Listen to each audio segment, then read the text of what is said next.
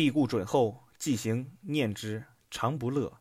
与左右曰：“寇准在青州乐乎？”对曰：“准得善藩，当不苦也。”数日，折复问。左右揣帝意，且复召用准。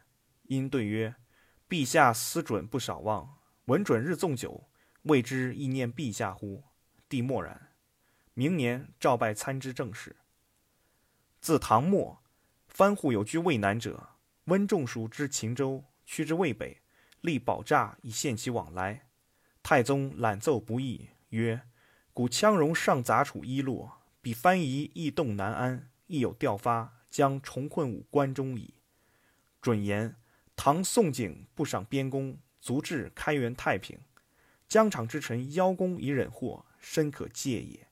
帝因命准使渭北安抚足帐，而喜仲舒奉降。